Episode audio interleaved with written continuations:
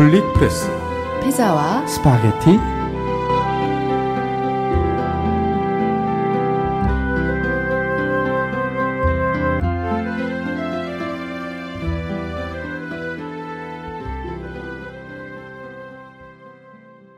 안녕하세요. 김미경입니다. 안녕하세요. 김근수입니다. 선생님 이렇게 녹음실에 화분이 있잖아요. 예. 어때요? 생기가 넘치지 않아요? 그렇죠. 예. 이 지하실 녹음실에도 화사한 분위기가 돌아듭니다. 식물한테요, 선생님. 예. 사랑해, 사랑해. 너 정말 예쁘구나. 이렇게 얘기하면요. 굉장히 잘 자란대요. 그러면 우리 인간에게도 그렇게 말하는 게 좋죠. 사랑합니다. 그러면 우리 애청자 여러분 사랑합니다. 뭐 얼마나 좋습니까? 그러게요, 선생님. 그러면은 그 말을 듣는 분들은 더 예뻐지는 거예요. 당연하죠. 더 잘생겨지고요. 그래서 우리 애청자들 다 이쁠 것 같아요. 직접 때문에. 그럴까요? 예. 꼭 이성에 대한 사랑이 아니라 인간적인 사랑 말하는 거예요, 이성에 선생님. 대한 사랑도 중요합니다. 네. 예. 한번 시작해 볼까요? 예. 예.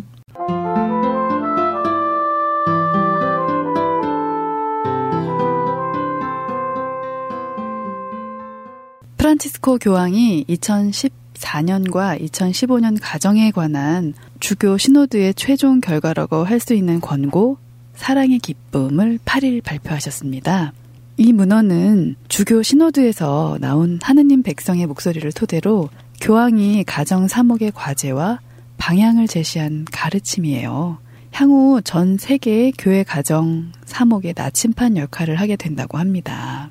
교황은 무엇보다 먼저 교회는 현대사회 가정의 복잡한 상황을 제대로 식별하고 이들 가정에 가까이 다가가서 동반제가 되어야 한다고 그 점을 강조했다고 합니다. 엄격한 율법의 잣대가 아니라 가정 생활의 기쁨을 북돋우는 거, 뭐 상처받는 가정을 하느님 자비의 시선으로 바라보는 사목적 태도, 변화의 촉구를 위한 것이죠. 새로 발표된 권고이죠, 선생님. 예, 그렇습니다. 어떤 의미가 담겨 있는지 또 어떤 놀랄 만한 변화가 있었는지 알고 싶어요. 이 주제에 대해서 교회 안에서 많은 기대가 있었습니다. 2014년과 15년에 가정에 관한 주교 시노드, 시노드란 말은 전 세계 주교 중에 대표들이 모여서 하는 회의입니다. 네.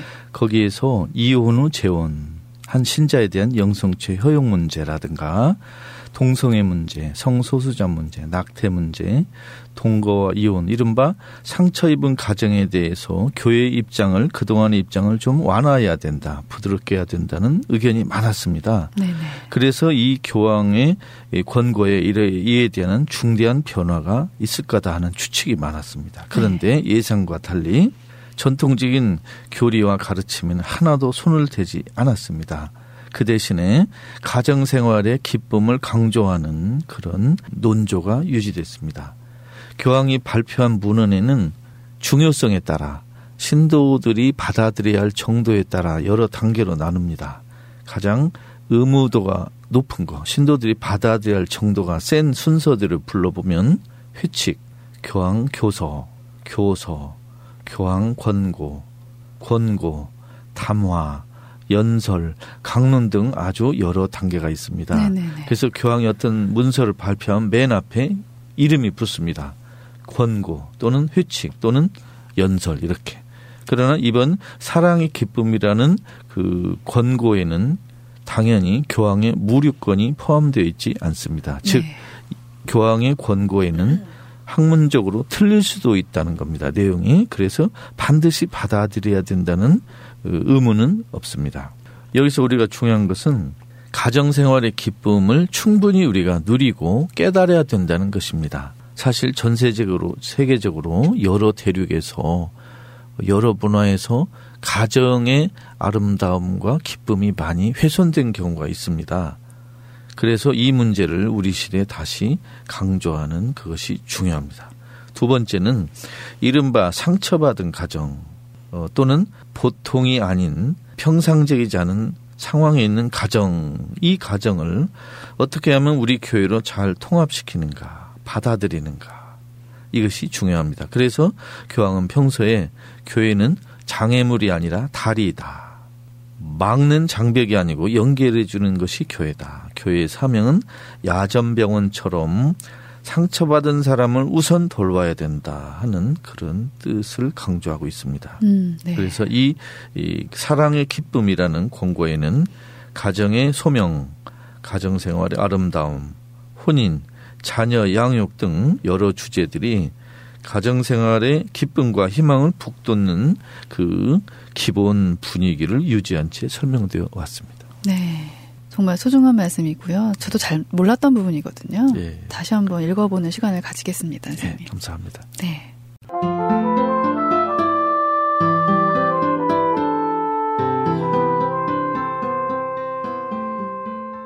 바티칸에서 4월 11일 교황청과 미국의 공동 관심사와 관련된 논의가 있었던 자리에서 정의평화 평의회 의장 턱슨 추기경은 프란치스코 교황의 회칙 찬미 받으소서가 발표된 지 1년 가까이 되었으며 세계와 지역에 영향을 미친다고 밝혔습니다.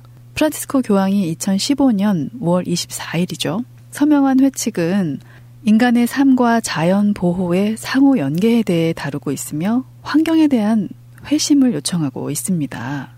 지난 1년간 턱슨 추기경과 정의평화 평의회는 문헌을 세상에 알리기 위해서 노력하였다고 해요. 경제, 사회, 환경 정책과 관련된 사항을 언급했는데요. 추기경은 찬미받으소서가 환경 안에서의 인간 활동에 의미 있는 영향을 행사하고 있다고 밝혔습니다. 회칙 찬미받으소서가 한국 사회와 한국 천주교회에도 많은 영향을 미치고 있나요, 선생님? 이 회칙이 발표됐을 때 교회 안에서보다 교회 밖에서 환영하는 분위기가 더 컸습니다. 네. 예를 들면 녹색 평론의 김종철 편집인은 깜짝 놀랄 정도였습니다. 그리고 개신교나 일반 환경운동 단체에서도 카톨릭이 이렇게 환경운동에 관심이 많은지를 몰랐다는 정말 반가운 이야기도 많이 들었습니다. 네. 물론 이 회칙이 한국 사회와 천주교에 영향을 많이 미치려면 시간이 필요하겠죠. 일단 이 문헌이 많이 알려져야 되고 네. 어, 일반 국민이나 신도들이 더 잘 알아야 되는 시간 문제가 분명히 있을 것입니다.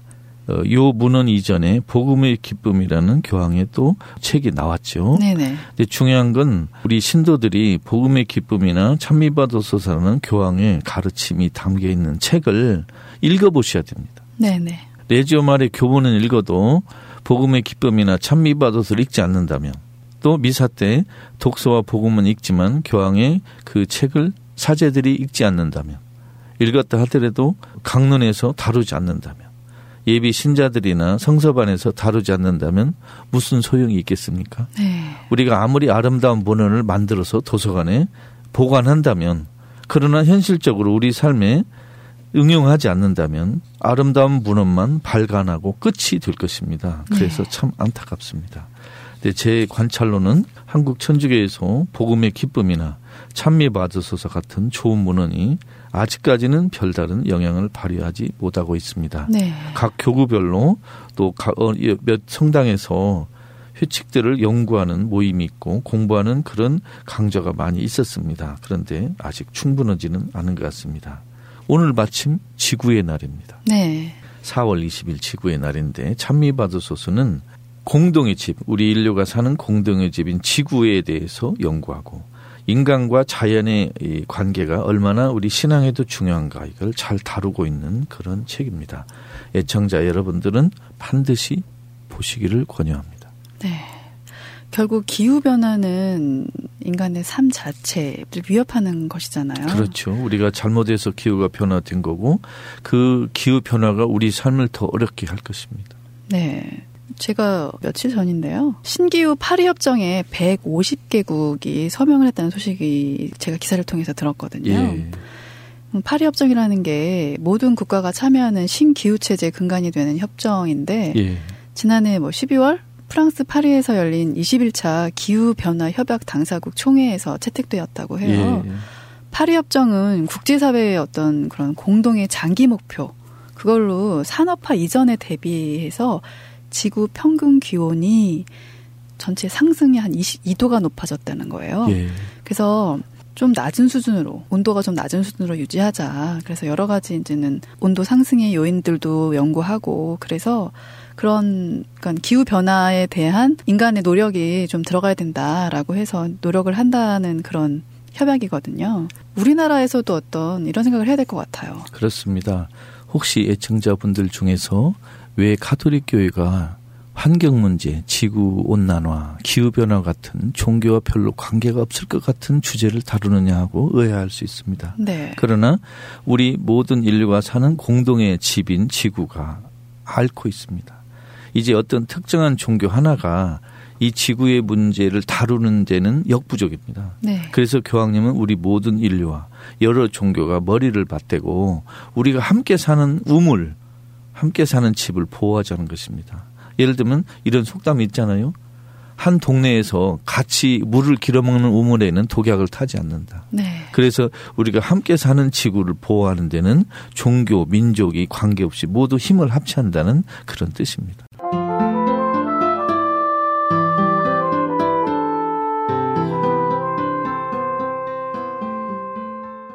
복음화를 위한 노력은 갈수록 점점 세속화되어 가는 유럽 사회에 정말 필요한 것이기 때문에 폴란드 개종 1050주년을 거행하면서 희망과 신앙을 갖고 미래를 바라보도록 박차를 가해야 한다라고 파롤린 추기경이 말했습니다.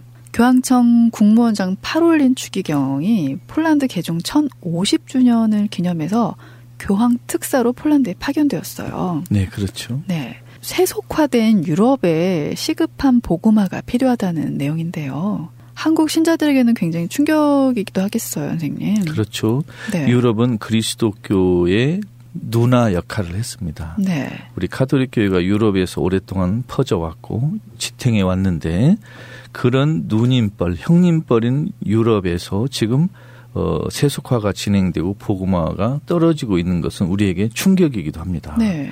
그러면 유럽이 어쩌다 이렇게 되었을까? 우리에게 복음을 전해준 그 유럽이 어쩌다 이렇게 되었을까 하고 우리가 연구해야 됩니다. 왜냐하면 세속화는 한국 천주교에도 이미 많이 퍼져 있기 때문에 그렇습니다. 근데 유럽의 세속화는 한국하고 좀 다른 점이 있어요. 어떤 점이 다를까요? 유럽의 사람들이 왜 그리스도교 신앙에서 멀어졌냐면 유럽의 역사를 보면 그리스도교가 특히 카톨릭 교회가 정치에 너무 많이 개입을 하고 역사적으로 너무 많은 잘못을 한 것이 노출됐습니다. 네. 그래서 여러 번 백성들에게 버림받았습니다. 두 번째는 현대 문명과 학문이 유럽에서 많이 발달하다 보니까 그리스도교 교리를 합리적으로 현대인의 의문에 맞게 설명하는 부분이 그동안 좀 약했습니다. 네. 그두 가지가 아주 큽니다. 음. 그런데 한국에는 조금 다릅니다. 한국에는 아직은 카톨릭이 백성들에게 버림받은 역사는 아직 없습니다. 그렇죠. 순교한 역사는 있어도 네. 그러나 한국 천주교에는 걱정되는 세속화가 하나 있습니다.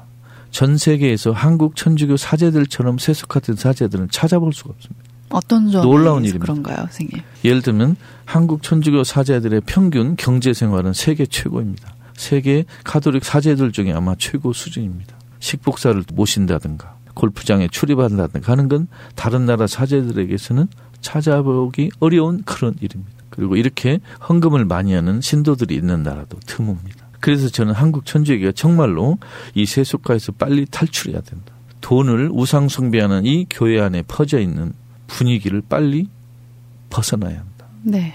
그것을 위해서는 평신도들의 각성도 중요하지만 주교와 사제들이 먼저 정신 차려야 된다. 이 말씀을 꼭 하고 싶습니다. 네. 정말 따끔한 말씀이셨습니다.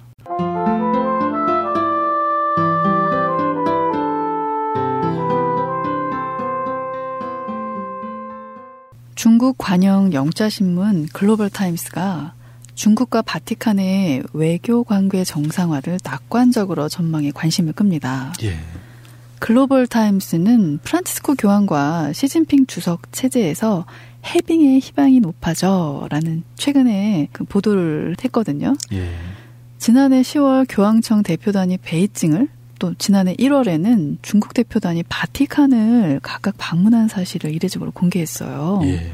정말 반가운 소식입니다, 선생님. 예, 그렇죠. 어떤 내용인죠? 굉장히 궁금해져요. 저는 두 가지가 놀랍습니다. 하나는 교황청 대표단이 중국을 방문하고 네. 또 중국 대표단이 바티칸을 방문한 사실이 놀랍고 네네네. 두 번째는 이걸 공개한 사실이 놀랍습니다. 정말 놀라워요, 선생님. 공개했다는 것은 뭔가 진전이 되고 있다는 뜻입니다. 이야기가 좀 잘 되고 있다 이런 뜻입니다.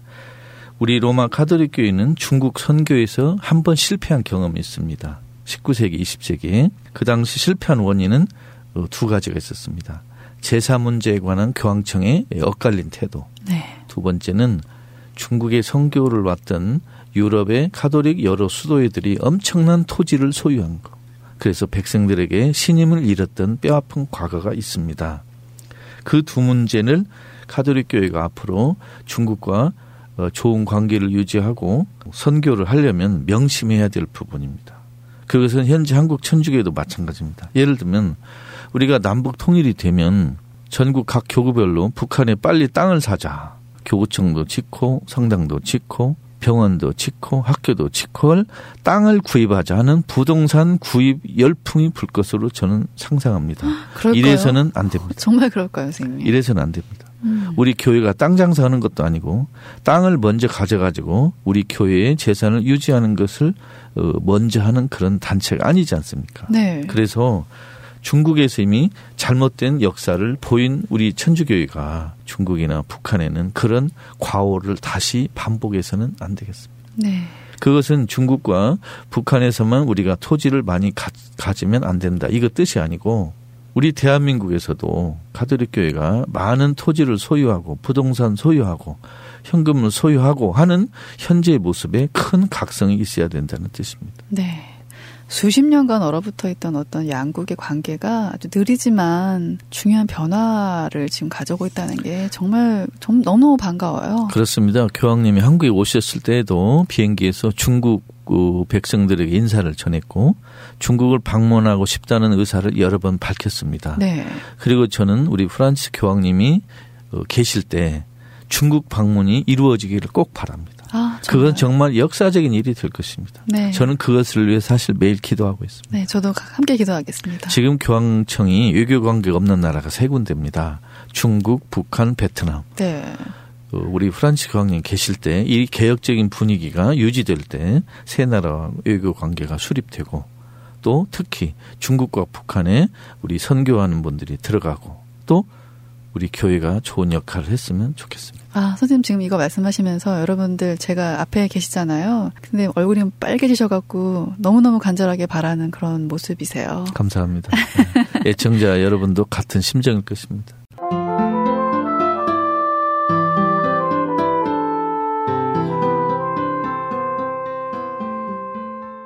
김미경의 궁금한 이야기. 오늘은 자비란 무엇인가입니다. 올해 가톨릭 교회가 자비 희년을 지내고 있습니다. 음, 자비? 참 고마운 단어죠. 그런데 자비와 정의는 어쩐지 조금 약간 모순된 단어처럼 여겨지기도 해요. 선생님 진짜 자비가 뭔지 모르겠어요. 자비가 무엇인지를 정확히 알려면 자비와 정의의 관계를 알아야 됩니다. 네. 그 관계를 모르면 자비를 오해할 수 있습니다. 예를 들면 전두환에게 자비를 베풀어야 할까? 글쎄요. 히틀러에게 자비를 베풀어야 할까? 잘 모르겠는데요. 새누리당 족속들에게 자비를 베풀어야 할까? 이런 의문이 생길 수 있습니다. 네. 또 회개하지 않는 일본 사람들에게 자비를 베풀어야 하나? 또 부패한 종교인들에게 자비를 베풀어야 하나? 이런 의문이 생길 수 있습니다. 그런데 예수님을 보면 알 수 있습니다. 자비와 정의는 동전의 양면처럼 음. 손바닥의 앞뒤면처럼 항상 같이 갑니다. 예수님이 가난한 사람에게 자비를 베품과 동시에 부자를 비난합니다. 네.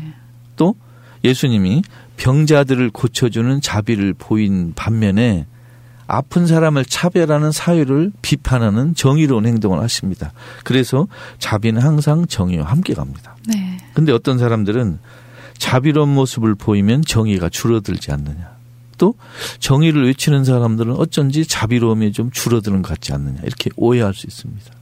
그러나 정답을 말씀드리면 자비로움이 크면 클수록 정의감이 커지고 정의감이 크면 클수록 자비심도 커지는 겁니다. 음. 예수님이 자비심이 높았지만 정의감이 컸잖아요. 네. 만일 어떤 사람이 나는 왜 이렇게 자비롭지 않아? 나에게 자비심이 좀 모자란갑다 하고 생각이 드시면 본인이 정의감이 모자란 탓이다 이런 해답을 빨리 얻으셔야 됩니다.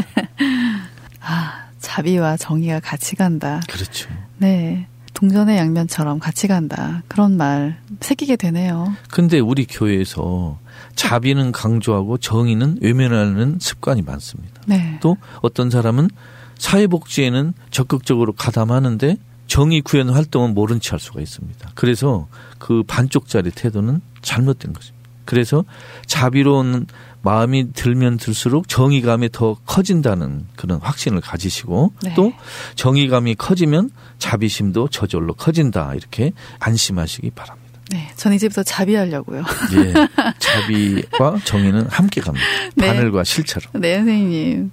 오늘 자비란 말이 어떤 것인지 그 의미를 되새기니까 굉장히 의미 있었어요. 예, 자비롭게 우리 가프 피스 들어주신 애청자 여러분께 감사드립니다. 네, 여러분 사랑합니다. 사랑합니다.